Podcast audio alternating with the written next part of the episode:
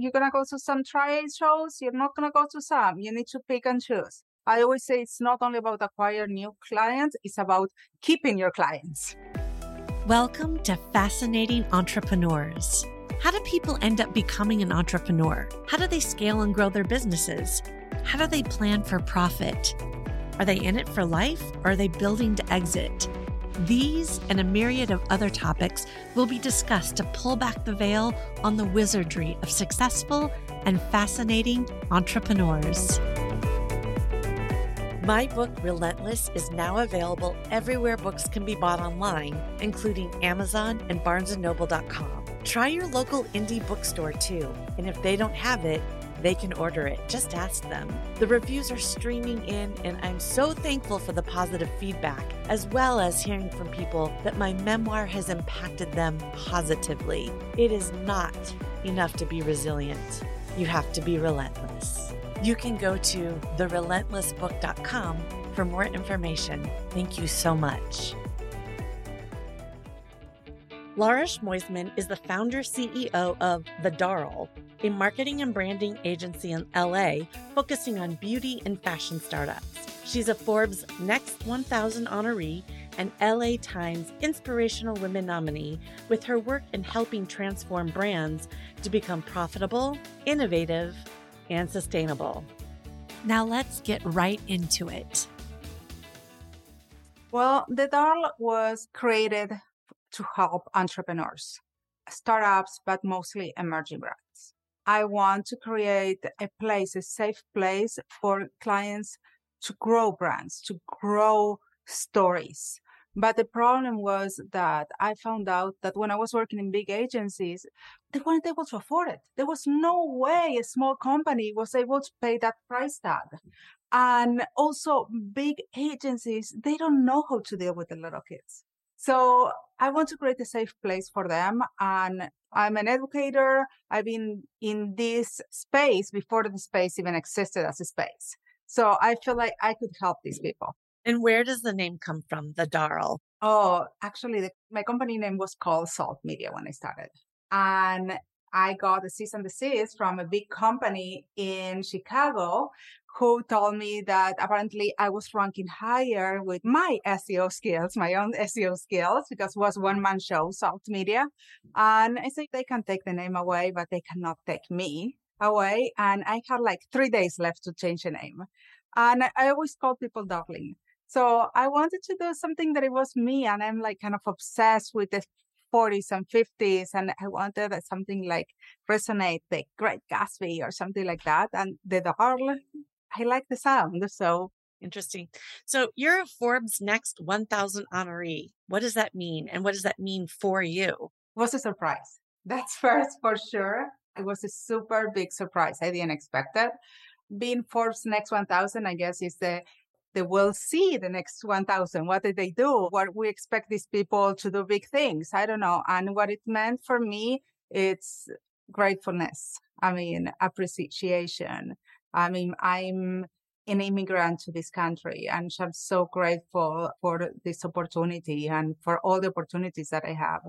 But I mean, being a woman, an entrepreneur, a business owner, a mother, a leader, being all those things, it's been challenging. I mean, when I came to this country, I didn't speak a, a word of English, so I'm self-taught. So everything was kind of a fight. And how are you chosen by the Forbes Next one thousand committee? Is it something you had to apply for? Did someone have to refer you? Did they just Actually, pluck, you, pluck you out of the world? You apply for it, but I believe there were forty thousand people applying for it, or more than that. I don't know. And then you're chosen by a committee. That's a lot of applications to sift through. Yeah, I was shocked, I have to tell you. And I'm like a weird background. I'm a Jewish Latina immigrant that I don't fit in any box. No, but that's better, right? As an entrepreneur. So let's talk about your team. How did you build it, and what is your management team comprised of? Well, I started this as a one-man show. And then I realized I needed a, a little help. So I got someone part-time. This company was built completely digital. I never had a location, and I'm talking before COVID. And I realized that the way to help my clients price-wise was to have a global team. Wherever I can save things, you know, having people in other countries, I do that. But everyone in my team works Pacific Standard Time hours, work in completely an ensemble. We are a domino effect, how we work. I have a team of, I think, twenty-seven now or twenty-eight, I'm not sure. And we work together. We're a team. We all work full time. We work like in an office, but through Zoom. I mean, I started working in the late nineties. Um, no, sorry, much earlier than that. I started working and I learned a lot from what I didn't want. And I wanted to create a place that was not toxic. That to me was really important. No gossipy, no cliquey. That was the things I think is more draining of working, all the social aspect than doing your work. And so I'm very happy to announce that I did it. I always say that I designed this culture before I had a company. It's so, probably your personal culture and your personal values that have bled into your company. Probably, but also I tweak little things. And as I go, I keep tweaking, but we do a lot of team culture. We have a very strong company culture. Like, for example, we have a challenge. During a whole month, we fight. In, we have a Slack channel only for the challenge, and we fight the whole month for it. And then the winner, whatever they're in the world, okay. They get pizza.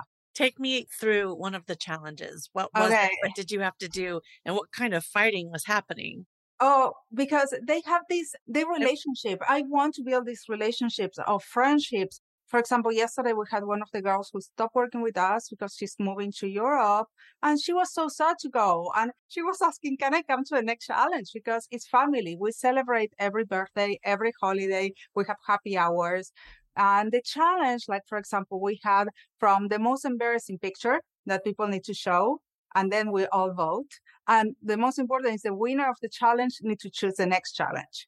That's great. Uh, And they tease each other. I mean, this one was like, we had to give in secret to the person who organized the channel, six pictures that from our Instagram feed that it doesn't show our face. Mm-hmm. And then we all have to guess who that one belongs to. And is there a prize or is it just pizza to choose the next the- one? They pizza. Get pizza, pizza night, whatever they're in the world, we managed to send them pizza. Uh-huh. Interesting. Do you have men and women employees? Yes. Yeah. And I have men, women. Also, we were selected by L A Time as a company for inclusion, diversity, and accessibility last year.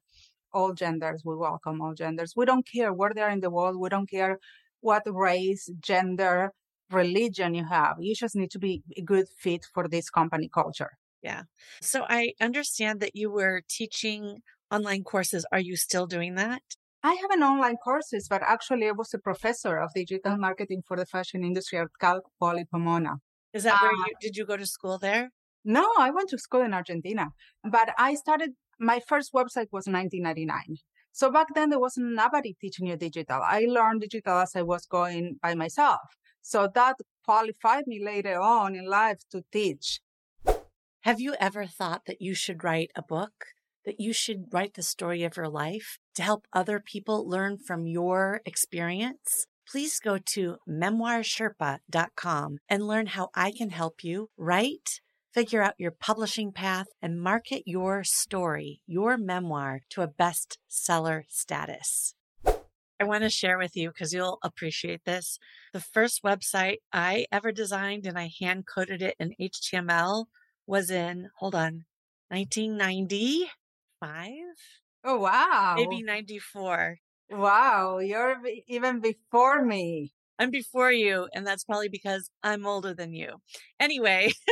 I don't think so. The problem is that I just moved to this country um, a year before. So I was getting something completely new. Mm-hmm. And I was in those days that you make a mistake and you lose the website. That's true. Okay. So you were a professor and then you have one. Is it still up, the digital course? No, honestly, I had it on my website and I hide it because I feel like over COVID, everyone and their mother was doing a digital course. And I didn't want to be that person. I have an issue, a personal issue with all these coaches that are out there and I don't want to be perceived as one of them. I have the experience. I've been in the industry for a long time. And when I did the course, I did it for different reasons. And right now, I don't want to compete in that space. I see. Okay. And are you teaching on a college level or anything right now? Or are you really focusing on managing and growing your business? No, right now it's all my business. I have no more time to, it's a lot of work to teach. Yes, of course. And so what are you focusing on for growth with the Darl? Emerging brands. We love emerging brands. We love. But how are you focusing on getting more clients with the emerging well, brand? I got a lot word of mouth. I'm also part of different culture uh, groups that for founders or entrepreneurs. A lot of, also I go to a lot of trade shows to meet emerging brands. I, what is some of the shows that you've been going to? I just came back from Cosmoprof in Vegas. I'm going to, for example, Fashion Week next week. Um, remember, specialize in beauty, wellness, fashion, and lifestyle. So those are, there is another one that is coming up. Probably I will go Founders Made. Then you have Fancy Foods. Mm. There's so many. There um, are so many. Yes. Do you go to Javits for the gift show? I think they changed the name of it, but there are so many trade shows. There are so many. So you need to pick and choose. And also between the, I still, I work for Diamond Agency. I'm very hands-on. So I need to be here. And though I have the most wonderful team, I still need to be here. Mm-hmm. And also I'm a mother and I want to be part of my kids' life. And so you know how it is. It's a balance. So you have to pick and choose. And like every client that you meet, every pitch is not going to work out. Mm-hmm. Like you're going to go to some trial shows. You're not going to go to some. You need to pick and choose and you do whatever you can. I always say it's not only about acquiring new clients. It's about keeping your clients. I mean, it's a lot less money, time, and energy to keep a client than to get a new one. And how yes. many clients can you service at a time with the team that you have now? Right now, I would say around twenty, I could. And I mean, I always... Team, are they doing, some of the team doing S E O and publicity and website design? What are the different things that oh, you offer? We offer everything. We want to offer one place. I believe in an ecosystem where your website is your core. Over the last few years, there is this thing that is like a popularity content that people want to have followers in Instagram, in TikTok, but that doesn't mean that you're going to have sales. So what I want is to create clarity on what's our goal, the popularity contest or making money and selling our products. So we have from website development, S E O, performance, we have blog writing, social media, advertising, S E M. We have, well, of course, project management. We have P R. We have podcast. We do also P R for S E O. We divide our P R in three parts, and also we work with influencers. We have graphic design and multimedia design, editing. What else we have? And oh, marketplace. Right now, it's huge for some products to something that is happening right now is a lot of emerging brands that they're looking for distribution. They won't get distribution if the distributors or big stores, they don't see that they're putting efforts in their marketing. So we start doing marketplace, which is Amazon, Etsy, Walmart, et cetera. And what is the minimum spend that a brand would invest in working with the Darl? Every brand is different.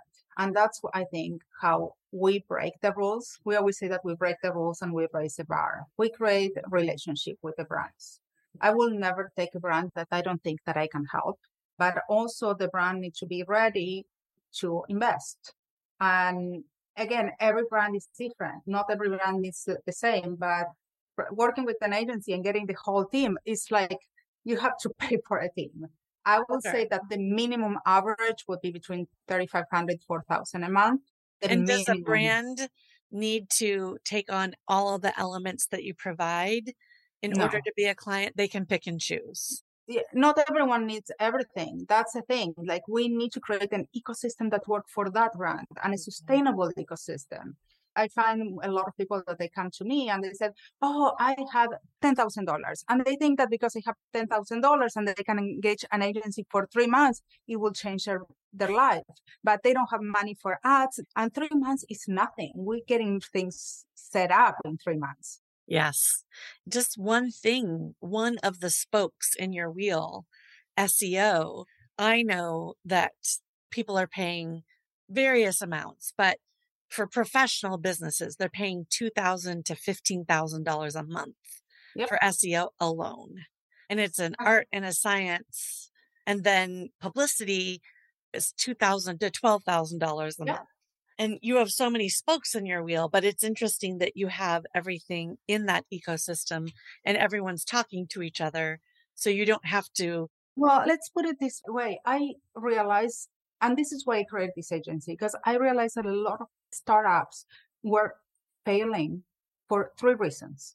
The first one, they were copying someone else's strategy with a different budget. You cannot do that. That doesn't work. Why are you going to copy someone who's doing what you're doing? Second, they didn't know how to work with their freelancers, or they were scammed. They were asked for a lot of money to do their S E O, but they were working with someone overseas and they didn't know what they were asking for. So I wanted to create, a, combined me, my experience of an educator and as a business owner, and hold the hand of my founders and explain why I do what I do so they can understand and we can build this ecosystem together. I create a partnership with my clients. I want to long-lasting relationships. So the last thing I want to ask you about is, did you start this business with an exit strategy in mind? And if not, do you have one now? My exit strategy will be one day my kids to fall in love with this agency and want to continue it. That will be my dream. I mean, but no, actually today I still have plenty of years in my life and I just want to help as many as entrepreneurs as I can. Like I was able to grow this agency. I want other people to grow their business. I want to help them thrive. For more information, go to the show notes where you're listening to this podcast.